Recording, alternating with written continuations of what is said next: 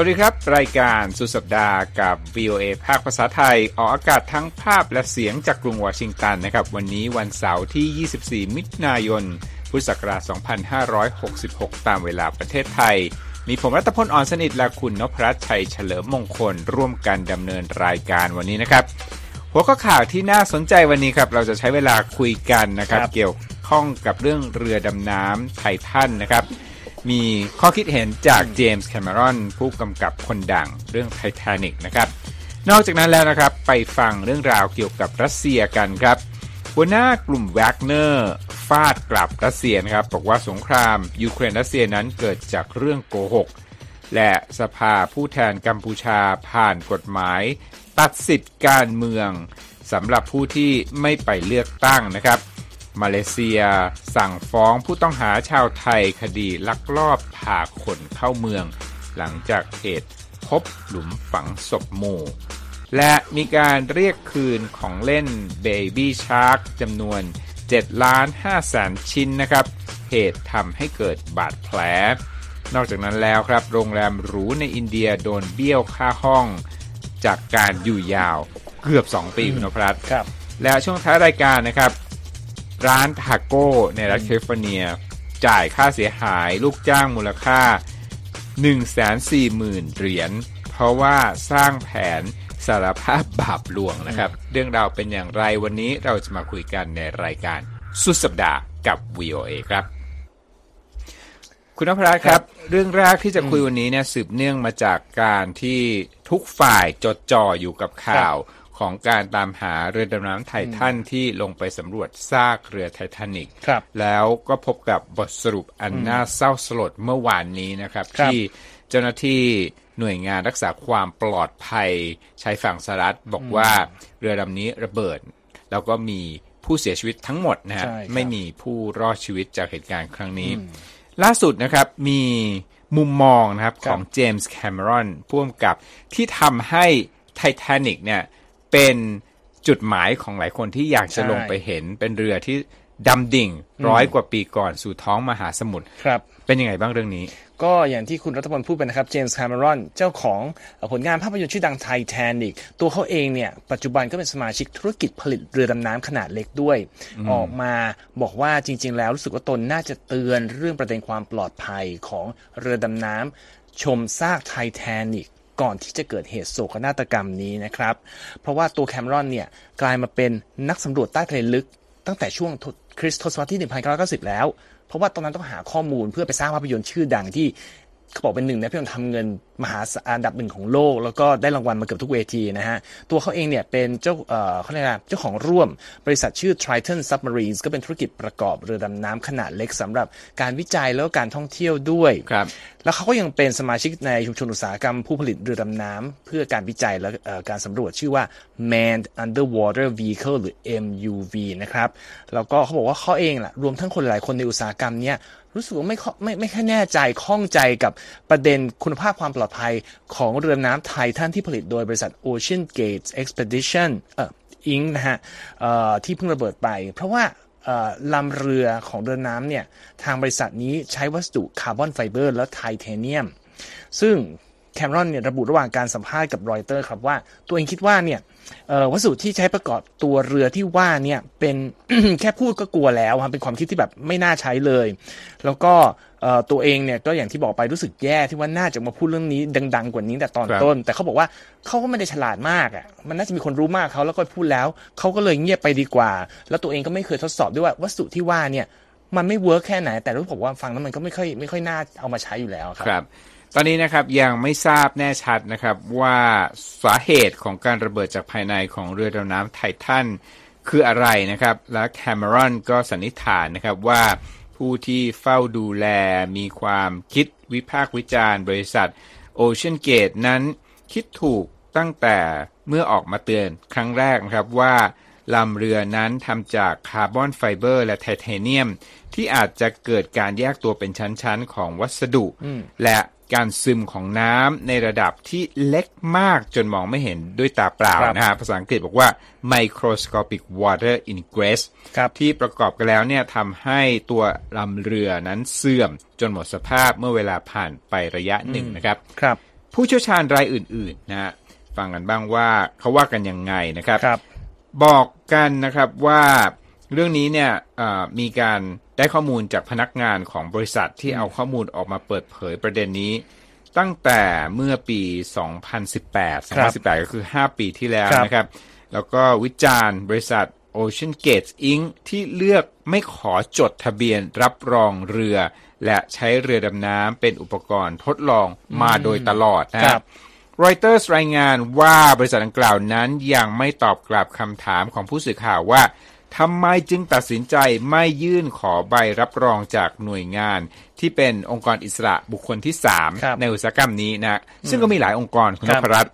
เช่นหน่วยงาน American Bureau of Shipping ของสหรัฐ แล้วก็บริษัทของยุโรปที่ชื่อ DNV นะครับครับหน่วยงานดูแลความปลอดภัยตามชายฝั่งของสหรัฐหรือว่า U.S. Coast Guard เปิดเผยในวันพฤหัสบดีว่าเรือดำน้ำไททันน่าจะระเบิดจากภายในตัวเรือระหว่างดำลง ไปยังก้นมหาสมุทรนอร์ทแอตแลนติก เพื่อชมซากเรือไททานิกแต่กระบวนการสอบสวนนั้นยังต้องใช้เวลาอีกพักหนึ่งนะครับครับกว่าจะทราบ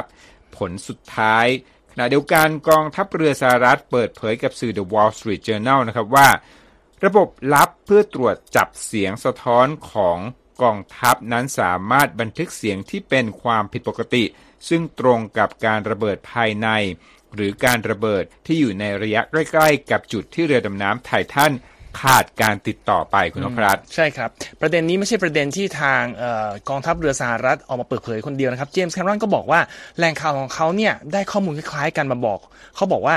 เขารู้สึกว่าแน่นอนแน่จอนแล้วว่าตั้งแต่เรือดำน้ำเนี่ยหายไปหลังจากเดินทางออกไปได้ประมาณชั่วโมง 45 นาทีเนี่ยน่าจะไปแล้วเขาบอกว่า ตัวเขาเนี่ยได้การยืนยันภายหนึ่งชั่วโมงนะฮะว่ามีครับเสียงระเบิดดังขึ้นอ๋อในเวลาเดียวกับที่การติดต่อระหว่างเรือดำน้ำลำดังกล่าวกับเอ่อเรือที่เอ่ออยู่ที่ผิวน้ำเนี่ยมันหายไป เขาบอกว่าเสียงเนี่ยเป็นเสียงที่มาจากเอ่ออุปกรณ์ฟังเสียงสิ่งมีชีวิตในทะเลชื่อไฮโดรโฟนนะฮะเขาบอกว่าพอเอ่อมีเสียงปุ๊บ การรับส่งสัญญาณหายไป การสื่อสารหลุดไป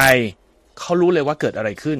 มันต้องระเบิดจากภายในแน่ๆ อันนี้เขาเป็นคำพูดที่เขาพูดกับรอยเตอร์นะครับผู้กำกับผู้ชื่อดังรายนี้บอกด้วยว่า โศกนาฏกรรมครั้งนี้เนี่ยเกิดขึ้นคล้ายๆ กับกรณีของเรือไททานิกที่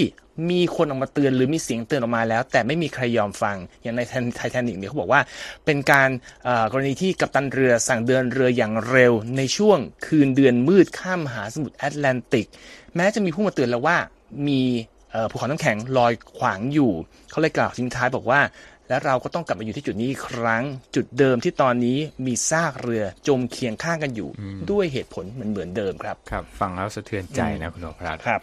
เอาละครับ คุณผู้ฟังเรายังมีเรื่องของความคืบหน้าในรัสเซียนะฮะอืมหัวหน้ากลุ่มแวกเนอร์ซึ่งเป็นกลุ่มทหารรับจ้างครับทำงานให้กับปูตินนะฮะอืมอ่าในการทำสงครามในครับยูเครน ปรากฏว่าออกมา มีคำวิพากษ์วิจารณ์ใช่ไหมคุณนพรัตน์ใช่ครับ ไม่ใช่ครั้งแรกนะครับที่เอ่อเยฟเกนีพริโกชินหัวหน้ากลุ่ม องค์กรแวกเนอร์กรุ๊ปที่ออกมาฟาดงวงฟาดงาใส่ทางรัสเซีย แต่ล่าสุดวันศุกร์เปิดเผยคลิปผ่านแอป Telegram แล้วก็บอกว่าเอ่อเรื่องเออสงครามที่เกิดขึ้นในยูเครนเนี่ยมาจาก คำโกหกที่กุขึ้นมาโดยบรรดานนายพลระดับสูงของกองทัพรัสเซียนะครับ อันนี้ตามรายงานของสื่อรอยเตอร์ครับคือเยฟเกนีพริโกชินเนี่ยอย่างที่บอกไปมักจะออกมาวิจารณ์พูดจาตำหนิรัฐบาลรัสเซียอืมต่อเนื่อง ซึ่งเขาบอกขัดกับบทบาทที่ตัวเองรับจ้างรบให้เขาอยู่ แต่ว่าในคราวนี้กล่าวหายังเปิดเผยว่าเซอร์เกย์ชอยกูเอ้ยไม่คราวนี้ที่ผ่านมาก็บอกว่า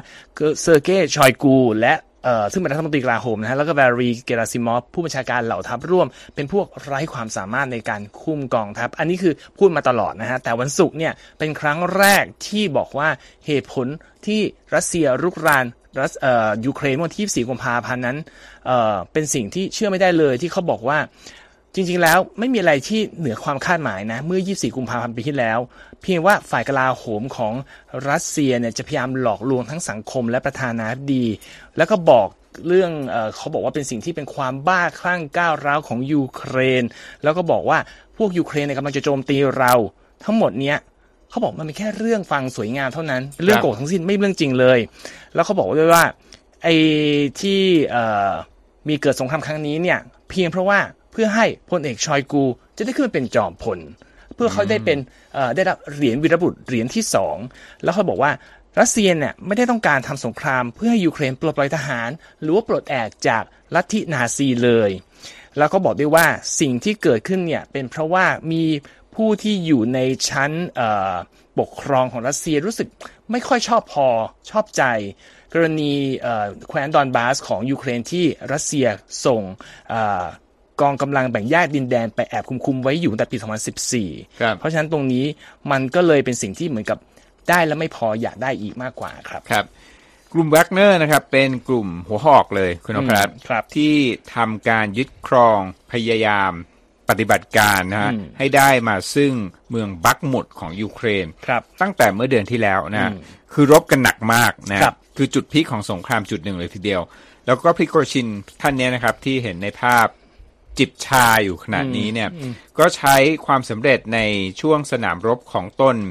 อันได้มาจากการสูญเสียชีวิตของผู้คนจำนวนมากเนี่ยมาทำการวิพากษ์วิจารณ์มอสโก โดยไม่ต้องกลัวนะฮะว่าตนนั้นจะรับโทษแต่อย่างใดครับและแม้ที่ผ่านมานะครับปริโกชินก็ยังไม่ได้ออกมาวิพากษ์วิจารณ์ประธานาธิบดีปูตินโดยตรงครับ ซึ่งปูตินเนี่ยก็เป็นคนที่กลุ่มแวกเนอร์ ต้องอาศัยบารรมีอย่างที่สุดนะครับแต่ว่าคลิปวิดีโอล่าสุด ก็แสดงให้เห็นถึงจุดยืนของเขานะครับ ที่ขัดกับเหตุผลของการลุกรานยูเครนที่ปูตินได้กล่าวอ้างนะครับครับ เพื่อทำให้ยูเครนนั้นปลอดทหาร อันนี้คือคำกล่าวอ้างของตัวปูตินตอนยึดบอกว่า ต้องการจะปลดแอกยูเครนนะฮะต้องการให้ปลดจากการควบคุมจากนาซี อันเป็นคำกล่าวหาที่กรุงเคียฟปฏิเสธมาตลอดคุณผู้ชมครับ นับตั้งแต่สงครามเกิดขึ้นนะครับ ผู้ใดที่ออกมาคัดค้านหรือว่าขัดกับมอสโกในประเด็นนี้เนี่ยมักจะถูกปรับถูกลงโทษ ถูกจำคุก ด้วยข้อหาว่าทำการเผยแพร่ข้อมูลเท็จแต่หลังจากพริโกชินออกมาวิจารณ์รอบล่าสุดกระทรวงกลาโหมของรัสเซียและทำเนียบเครมินก็ยังนิ่ง ๆ นะ ยังไม่ตอบโต้ใด ๆ ซึ่งก็ไม่น่าแปลกใจเพราะว่า ที่ผ่านมามอสโกก็ไม่ค่อยสนใจพริโกชิน หรือว่าปล่อยเขาพูดไป บอกปัดคำบน่นเขาใช้ว่าคำบ่นนะของหัวหน้ากลุ่มแวกเนอร์เสมอมาเอาละครับ ผมจะพาคุณผู้ชมมาที่กรุงวอชิงตันนะครับแต่ก่อนไปกรุงวอชิงตันมาที่กัมพูชากันก่อนเป็นสภาของกัมพูชาใกล้บ้านเรานะครับ สภาของกัมพูชานะครับ ก็ได้ผ่านกฎหมายนะฮะ สสของกัมพูชาเนี่ยคุณโอภรัตเป็นผู้ที่สนับสนุนรัฐบาลของนายกรัฐมนตรีฮุนเซนอยู่แล้ว ล่าสุดก็คือออกมาสนับสนุนอย่างเป็นเอกฉันนะในการเปลี่ยนกฎหมาย โดยในกฎหมายนี้จะตัดสิทธิบุคคลที่ไม่ได้ไปใช้สิทธิ์เลือกผู้แทนเนี่ยไม่สามารถลงแข่งเลือกตั้งได้ ซึ่งเลือกตั้งของกัมพูชาก็จะเกิดขึ้นในเดือนกรกฎาคมนะครับ การเปลี่ยนแปลงกฎหมายนี้เขาบอกว่า นักวิจารณ์บอกว่ามุ่งเป้าไปที่การบั่นทอนฝ่ายตรงข้ามของฮุนเซนนะครับ แล้วก็สสทั้ง 111 คนในสภากัมพูชา เห็นพ้องต้องกันแบบร้อยเปอร์เซ็นต์นะฮะสิบเต็มสิบโดยทุกคนต่างเป็นสมาชิกของพรรคแคมโบเดียน People's Party ของฮุนเซนนั่นเองนะครับ ก่อนหน้านี้นะครับฮุนเซนซึ่งอยู่ในอำนาจมานาน 38 ปีก็ประกาศก่อนแล้วว่า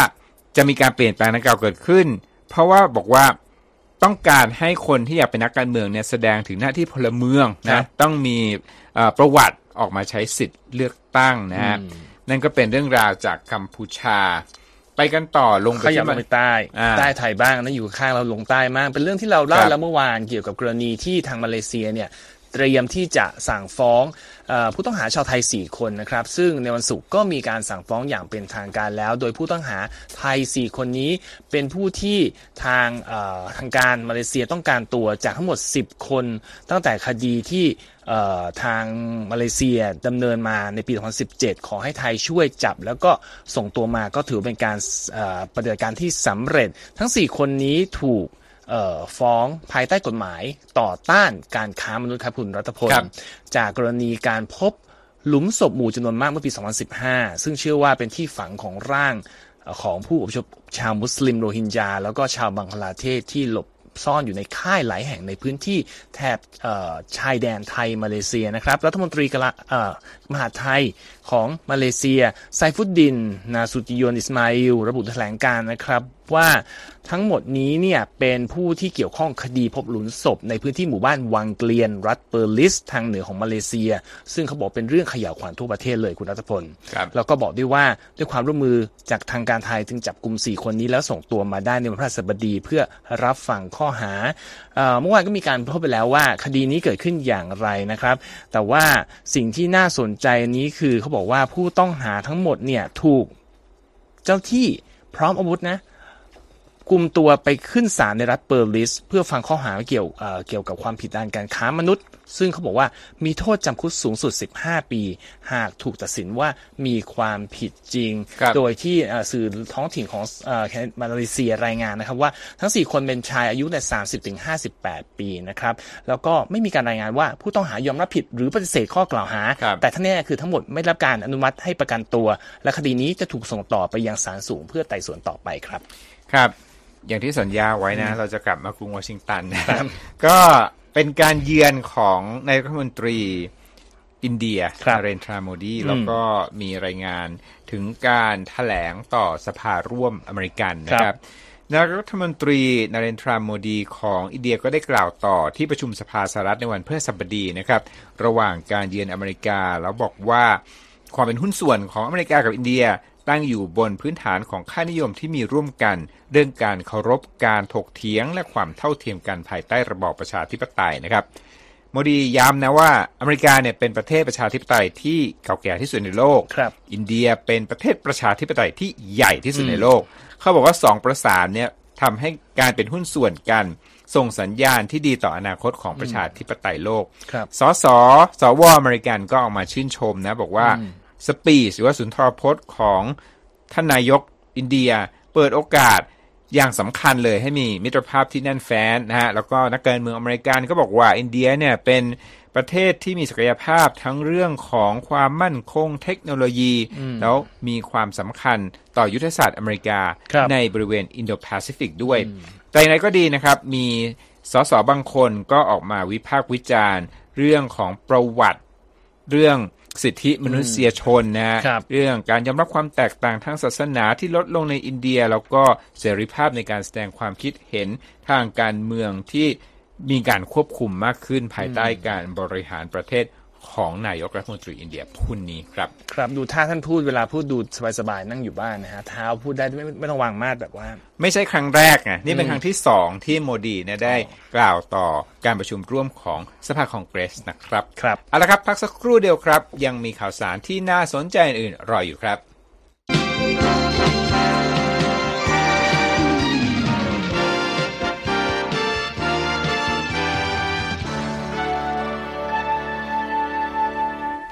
ครับ ไปกันต่อครับรบที่ตลาดหุ้นนะฮะที่นครนิวยอร์กวันนี้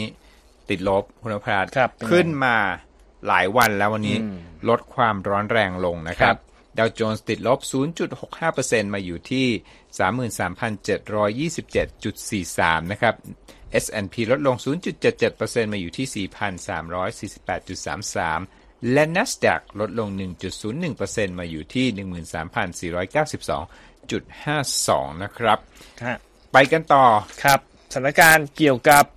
ธุรกิจกาแฟชื่อดังของสหรัฐครับ Starbucks ตอนนี้เป็นข่าวอีกแล้วคุณรัตพล เพราะว่าพนักงานของเชนกาแฟชื่อดังนี้จาก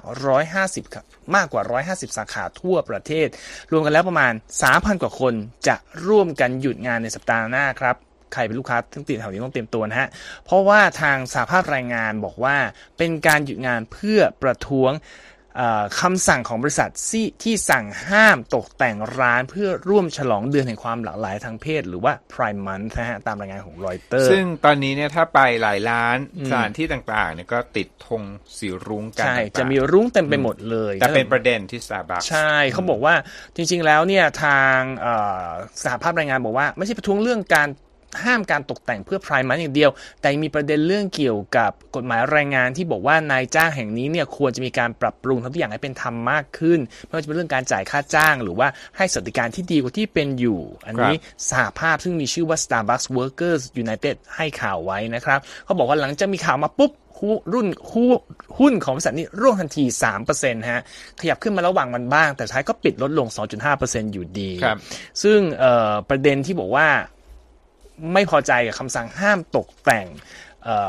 ร้านให้เข้ากับบรรยากาศ Prime Month เนี่ยเขาบอกว่ามันเป็นเรื่องที่มีออกมาตั้งระยะหนึ่งแล้ว มีพนักงานหลายสาขาออกมาพูดตามสื่อสังคมออนไลน์จนมีคนออกมารวมกันได้ วันศุกร์นะครับ Starbucks ออกมาปฏิเสธคำกล่าวหาที่ว่านี้ บอกว่าเป็นเรื่องข้อมูลเท็จครับคุณรัตพล แล้วก็อาทิตย์ที่แล้วเนี่ยจริงเพิ่งออกมาบอกว่าไม่เคยเปลี่ยนแปลงนโยบายเกี่ยวกับเรื่องนี้นะครับแล้วก็บริษัทยังสนับสนุนให้ผู้จัดการร้านทั้งหลายเนี่ย บอกให้พนักงานช่วยกันร่วมเฉลิมฉลองเทศกาลนี้ด้วย แต่บอกว่าให้เป็นไปในแบบเดียวกับหลักปฏิบัติด้านความปลอดภัยในร้านนะฮะ ซึ่งจริงๆ เรื่องนี้ก็เป็นเรื่องละเอียดอ่อนทางสังคมสหรัฐ เพราะว่าร้านค้าปลีกหลายแห่งในสหรัฐก็มีปัญหาโดนแรงกดดัน จากกลุ่มผู้มีหัวอนุรักษ์นิยมนะฮะ เพราะว่าร้านพวกนี้ออกมาจัดแสดงสินค้าเพื่อส่งเสริมเทศกาล Pride Month นะครับ หรือ LGBTQ+ โดนวิพากษ์วิจารณ์ค่าเดียวกันโดนดีด้านด้วย พอยอมปุ๊บ ฝ่ายที่สนับสนุนสิทธิของ LGBTQ+ ก็บอกว่าไปยอมให้กับพวกอนุรักษ์นิยมทำไม คือโดนทั้งขึ้นทั้งลองตัวอย่างที่โดนเช่นบริษัท Target รีเทลชื่อดังแถวนี้นะฮะเขาบอกต้องถอดสินค้าหลายอย่างออกจากชั้นด้วย เพราะว่าโดนกรณีพนักงานเนี่ยต้องไปแบบตอบคำถามลูกค้าเยอะมาก ลูกค้าที่เป็นหัวอนุรักษ์นิยม หรือบริษัทหนึ่งน่าสนใจมากบริษัทชื่อ Anheuser Busch InBev เราจะไม่รู้จักชื่อ แต่จะเป็นเจ้าของเจ้าของเบียร์บัต เขาสาทำตลาดเสื้อเพื่อสนับสนุนลูกค้าที่เป็นชุมชนคนข้ามเพศ transgender ปรากฏยอดเบียร์บัตไลท์ตกขั้วไหมครับอืมอันนี้ก็เป็นประเด็นทางสังคมที่มาเกี่ยวกับทางธุรกิจ ก็ต้องดูไปนะฮะว่าการจัดประท้วงอยู่งานจะเป็นยังไง เพราะเขาบอกว่ามันเกิดขึ้นก่อนสุดสัปดาห์สำคัญของ Pride มันก็คือวันอาทิตย์สิ้นเดือนเนี่ยจะมีการจัด Pride parade ในเมืองใหญ่ทั่วสหรัฐนะครับนิวยอร์กซานฟรานซิสโกชิคาโกซีแอตเทิลก็ดูว่ามันจะมีแรงกดดันยังไงมากขึ้นหรือเปล่าครับครับ ติดตามกันนะครับเอาล่ะสักนิดนึงนะครับ ข่าวต่อไปเนี่ยเป็นสินค้าที่หลายคนอาจจะคุ้นหูถ้าผมพูดชื่อคำว่า Baby Shark เพราะว่าเป็นเพลงฮิตติดหูจะแงะออกมาก็อ้อไม่ได้นะครับ ปรากฏว่าก็มีบริษัทที่นำ Baby Shark เนี่ยออกมาเป็นผลิตภัณฑ์นะของเล่นของน้องๆ หนูๆนะครับ Baby Shark หรือว่าฉลามเบบี้นะครับ ก็มีเป็นผลิตภัณฑ์ ของเด็กเล่นที่ให้เด็กเนี่ยเล่นในอ่างอาบน้ำได้คุณนพรัตน์ปรากฏว่าถูกเรียกคืนจำนวน7ล้าน5แสนชิ้น เพราะว่ามีรายงานว่าทำให้เกิดการบาดเจ็บบาดแผลนะฮะของเด็กเมื่อเล่นของเล่นดังกล่าว บริษัทผู้ผลิตนะฮะบริษัทซูรูในรัฐแคลิฟอร์เนีย เป็นผู้ผลิต Baby Shark บอกว่าการเรียกคืนสินค้านี้มีผลครอบคลุมทั้ง สินค้าไซส์ขนาดเล็กแล้วก็ขนาดปกติโดยเฉพาะครีบของเจ้าตัวปลาฉลามที่เป็นของเล่นนี้นะ่ะทำจากพลาสติก แล้วก็มีความเสี่ยงทำให้เกิดบาดแผลต่อเด็กได้นะครับเขาบอกว่า ตอนนี้เนี่ยมีคนที่บาดเจ็บแล้ว 12 กรณีจากของเล่นรุ่นปกติชื่อ Robo Alive Junior Baby Shark Sing and Swim 12 คนนะ9คน บาดเจ็บต้องมีการเย็บแผลแล้วก็ได้รับการตรวจทางการแพทย์นะครับนั่นก็เป็นเรื่องราวของอผลิตภัณฑ์ของเล่นเด็กในอเมริกา อีกเรื่องหนึ่งนะ ผมจะไปกันที่อินเดียนะคุณพรัตน์ก็เป็นนักเดินทางนะเคยมีมุมหนึ่งในใจไหมว่า หรือเราจะชิ่งชักดาบดีเช็คเอาท์โดยที่ถือกระเป๋าออกมา ไม่เคยเลยครับ เราเป็นคนดีเราจะไม่ทำอย่างนั้นครับกำตามสนองได้ ถึงทำถึงทำก็ยากนะเพราะว่า ก็มีเจ้าหน้าที่มียามรักษาความปลอดภัยบัตรเครดิตก็ค้างไว้เขาด้วยเรื่องของเรื่อง จริง ผมว่าคิดผมอ่านข่าวนี้ผมก็เอ๊ะทำไมเกิดขึ้นพออ่านไปอ่านมาในที่สุดก็ถึงบางอ้ออะนะครับ เรื่องราวมีอยู่ว่ามีโรงแรมหรูระดับ 5 ดาวที่เดลีประเทศอินเดียนะครับ ถูกเบี้ยวค่าห้องคิดเป็นเงินไทย 2 ล้านกว่าบาทนะ เพราะว่าลูกค้าคนนี้เนี่ยมาพัก 603 คืน ก็คือเกือบ 2 ปีนะครับ แล้วก็ check out โรงแรมไปอย่างชิวๆไม่จ่ายเงินนะครับ ลูกค้าคนนี้ชื่อแอนคุชดุตตานะครับ ตามรายงานของสื่อ Indian Express ที่บลูมเบิร์กเอามาเล่านะครับรบพักอยู่ที่โรงแรมโรเซตนะครับ โดยโรงแรมนี้อยู่ใกล้กับนครหลวงของอินเดียอยู่ในใกล้ๆกับสนามบินของนครัคบรหลวงนะครับ ปรากฏว่าพักอยู่อย่างที่ผมบอกอืม600 กว่าคืนนะฮะ ถ้าคิดเป็นเงินเนี่ยต้องจ่ายเงิน5ล้าน8แสนรูปีครับคิดเป็นเงินไทยก็ประมาณ2ล้าน5นะครับอืมเดินออกจากโรงแรมนี้โดยไม่จ่ายสตังค์เมื่อเดือนมกราคม 2 ปีก่อน เราก็งงนะเอ๊ะมันก็เกิดขึ้นนานแล้ว ปรากฏว่าครับไม่ได้เป็นข่าวจนกระทั่งมีการมาตรวจสอบประวัติการเข้าพักของลูกค้าอืมพอเรื่องปูดขึ้นมานะครับ ก็มีการต้องสงสัยคนในด้วยเหมือนกันว่าสมรู้ร่วมคิดบอกว่าอาจจะมีการลบข้อมูลการเข้าพักของครับลูกค้า แล้วก็ใส่ข้อมูลปลอมข้อมูลผิดลงไปนะครับอืมทางบลูมเบิร์กก็พยายามติดต่อไปที่โรงแรมดังกล่าวในเวลาทำการ เพื่อสอบถามข้อมูลแต่ว่าไม่ได้รับการติดต่อกลับโดยทันทีเอาละครับ สุดท้ายนี้เรื่องครับบาปบุญคุณนพรัตน์บาปบุญฟังแล้วก็ดูเหมือนจะงงๆนะฮะอืมเป็นกรณีของ chain ทาโก้ทาโก้ยังไงนะของของของทางครับเอ่อเม็กซิกันนะครับ ที่แคลิฟอร์เนีย เป็นนายจ้างรายหนึ่งหรือไงไม่รู้ไปจ้างบาทหลวงนักนักบวชปลอมมาเอ่อ ทำพิธีกรรมให้กับเอ่อลูกจ้างตัวเอง ร้านตามร้านทาโก้ต่างๆใช่อืมให้สารภาพบาปบาปอะไรมาสายหรือเปล่า ขโมยของที่ร้านหรือเปล่า แต่มันกลายเป็นบูมแมลงเด้งกลับเรื่องไปถึงหูกระทรวงแรงงานของสหรัฐอ๋อครับก็มาสั่งตรวจว่าเกิดอะไรขึ้น ก็พบว่าจริง ๆ แล้วเนี่ยนายจ้างรายนี้แย่ดูแลลูกน้องไม่ดี โกงเงินเอ่อไม่ยอมจ่ายโอทีหรือเอาทิปของลูกน้องไปจ่ายผู้จัดการก็มี แล้วยังมาโหดใส่ลูกน้องอีกเธอเพื่อต้องการบีบให้พนักงานเนี่ยรู้สึกตัวเองผิดก็ ต้องอนุมานกันว่า ถ้าเป็นคนที่อิงเชื้อสายทั้งนั้นอาจจะเป็นคนเคร่งศาสนานิดนึงครับเจอพระเจออะไรก็เลยไม่กล้าโกหก ก็จะได้แบบยิ่งยิ่งกลัวหนักเข้าไปครับใหญ่แต่บางคนบางคนก็กลัวอยู่แล้ว สุดท้ายเนี่ยก็เลยส่งพนักงานสอบสวนมาดูแลสถานการณ์ ก็เพราะว่า โอ้เอ่อเจ้าเออ เจ้านายแอดไลน์นี้เนี่ยแย่จริงๆสืบสวนตั้งปี 2021 นะฮะ สรุปก็คือสั่งให้มีการปรับเงิน เอาไปจ่ายค่าชดเชย ค่าจ้างที่ค้างลูกน้องไว้ 35 คน รวมทั้งค่าเสียหายสินไหมเนี่ยแสนสี่หมื่นดอลลาร์ จ่ายค่าปรับให้กระทรวงแรงงานอีก 4,000 ดอลลาร์ แล้วมีการคอมเมนต์จากเจ้าหน้าที่เอ่อของทางกระทรวงบอกว่า จริง ๆ แล้วเนี่ยบริษัทนี้ควรจะกลัวบาปมากกว่าลูกน้องเสียอีก เพราะทำกฎทำผิดอะไรมากมายขนาดนั้น แล้วก็บอกด้วยว่าอันเนี้ยเป็นความพยายามอันน่ารังเกียจของนายจ้างที่จะมาตอบโต้พนักงานของตน แล้วก็เป็นความตั้งใจจะปิดปากพนักงาน ขัดขวางการสอบสวน ป้องกันไม่ให้มีการเรียกเงินค่าจ้างค้างจ่าย อันนี้ก็เป็นเอ่อกรรมมาทันทันเร็วอะฮะเล่นเล่นเล่นเล่นกับเอ่อศาสนาไม่รู้เกี่ยวหรือเปล่าเนาะมันก็มาเร็วครับ อุตส่าห์เชิญพระมาพระปลอมด้วยมามามาโปรดมั้งแต่คือโปรดจ้าไม่งรอดพระปลอมมาขู่ให้คนทำผิดเนี่ยต้องสารภาพแล้ คืวอให้ก็ต้องรู้สึกว่าผิดแล้วจะไม่เออกล้าทำอะไรอีกถูกอืมถูกบีบทุกกรณี แต่มาถึงหูถึงเอ่อทางการได้ครับเรื่องมันก็เลยจบด้วยเอวังแบบนี้แล้วนะคก็รับแล้วก็พอตอนหลังก็คือถูกเปิดโปงว่าจริงๆอืมตัวเองก็มีประวัติที่เอาเปรียบลูกน้องใช่ต่างๆนานาเอาละครับ วันนี้ก็มีข่าวสารทุกรถนะฮะอืมแล้วก็เป็นเรื่องราวที่อยากจะส่งคุณผู้ฟังคุณผู้ชม VOA ไทย รายการสุดสัปดาห์สู่ช่วงวันหยุดนะครับครับขอให้มีความสุขพักผ่อน กันอย่างสุขสบายแล้วมาพบกันใหม่ในสัปดาห์หน้านะครับ ผมและคุณนพรัตน์วันนี้ลาไปก่อนสวัสดีครับ สวัสดีครับ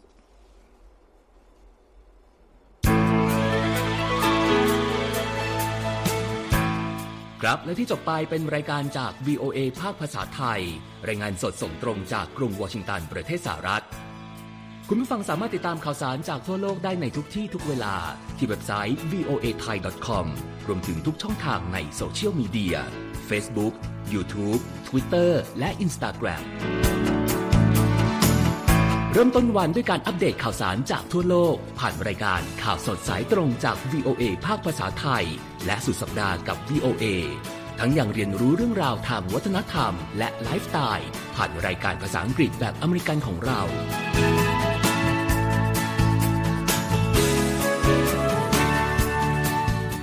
ติดตามความเคลื่อนไหวในประเทศสหรัฐ การเมืองอเมริกัน พร้อมเข้าใจที่มาที่ไปของเหตุการณ์สำคัญ รวมถึงข่าวต่างประเทศ จากแหล่งข่าวที่เชื่อถือได้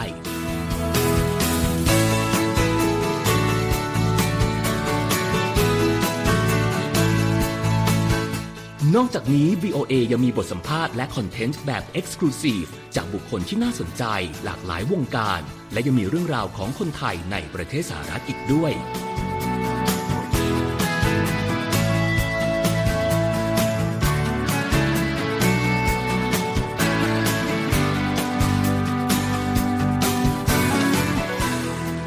อบคุณนะครับที่ให้ VOA ไทยเป็นส่วนหนึ่งในการติดตามข่าวสาร สาระและเกร็ดความรู้ของคุณ จากรายการต่างๆ ที่เรามุ่งมั่นนำเสนอ เพื่อความเที่ยงตรง ทันเหตุการณ์ และมีประโยชน์ในทุกๆ